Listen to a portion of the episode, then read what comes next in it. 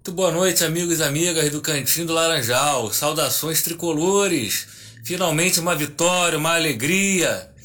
Ganhar do Flamengo é sempre muito bom, ganhar Fla-Flu é normal, é maravilhoso. Galera empolgada ali, né? Todo mundo feliz.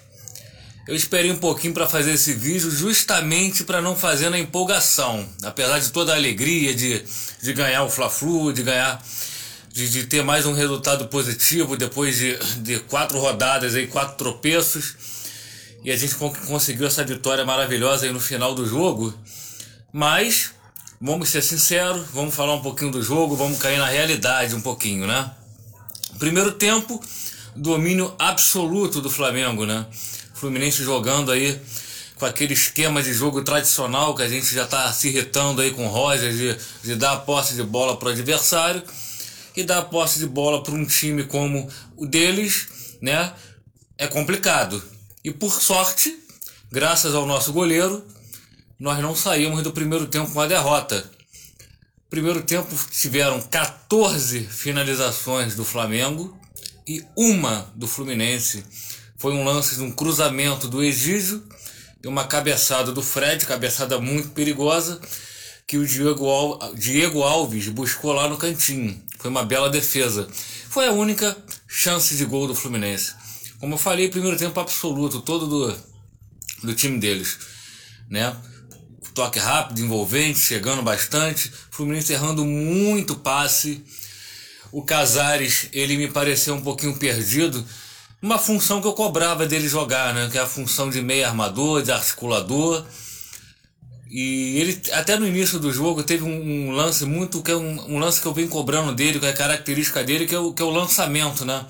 Ele fez um lançamento muito bonito ali pro Fred, que acabou entrando em impedimento.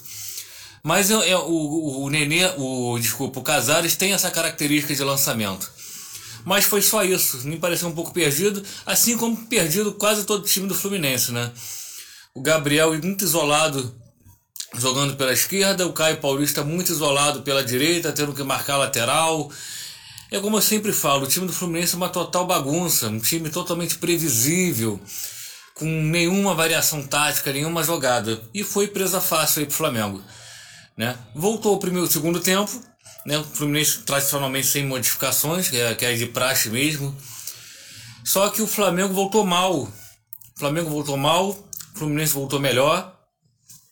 E até os 10, 12 minutos do, do segundo tempo, o jogo muito igual, poucas oportunidades. E da partir daí o jogo começou a ficar aberto. Né? O Roger fez algumas substituições, botou os garotos para jogar, né? botou o Luiz Henrique, botou o Kaique, botou o Nenê no lugar do Casares. E o time melhorou. O Nenê, inclusive, ele entrou muito bem no jogo. Entrou muito bem. E a gente vem falando muito sobre isso, que o Nenê não tem condições de jogar os 90 minutos, jogar a grande parte do jogo. Porém, ele, na minha opinião, ele vai contribuir muito, muito mesmo, quando ele entrar faltando 25, 30 minutos para terminar o jogo, como foi no jogo de hoje. Né? Fez ótimos lançamentos, ótimas jogadas, veio muito bem no jogo na distribuição. E um menino que entrou muito bem e foi fundamental foi, foi o eu até falei no final da transmissão, eu dei para ele o, o, o, voto de, do craque do jogo, foi o Luiz Henrique. Luiz Henrique foi o autor da jogada que originou o nosso gol. O menino entrou muito bem, ele veloz, rápido, ele precisava de, de, uma, de voltar a jogar bem e ele fez isso hoje. Fez isso hoje, foi fundamental. Ali no finalzinho do jogo, ele pegou aquela bola ali na lateral, jogou na linha de fundo, o Rodrigo Caio não conseguiu acompanhar, ele cruzou, tá, foi feito porta-luz, o André entrou ali como elemento surpresa, chutou e fez o nosso gol da vitória. Ali no final, no apagar das luzes, né, ganhar um Fla-Flu é maravilhoso, no final do jogo melhor ainda. Final de jogo, Fluminense 1 a 0, uma vitória para lavar a alma literalmente, né? É...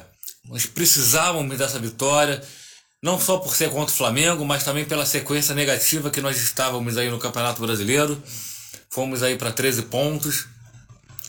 Fundamental. Nós temos agora duas partidas que são essenciais para a vitória. Ceará Esporte são dois adversários que nós temos totais, plenas condições de vencer. Temos inclusive a obrigação de vencer, até para poder estar tá apagando os resultados negativos que nós tivemos, para poder compensar né, os resultados negativos, né, para a gente poder dar uma subida na tabela que a gente está precisando. Mas é isso, galera. É, o recado é esse. Valeu pela vitória, não valeu tanto pela atuação, teve a melhora no segundo tempo em função da garotada e do cansaço do Flamengo, mas temos que ficar de olho, para não ficar acordado ainda, porque não é o Fluminense que a gente gosta de ver ainda. Não é um Fluminense que a gente está acostumado a ver, que a torcida quer ver, que é um Fluminense ofensivo, um Fluminense para cima. Tem muita coisa para melhorar, mas o importante são os três pontos e essa grande vitória contra o Flamengo. Grande abraço a todos aí, saudações tricolores.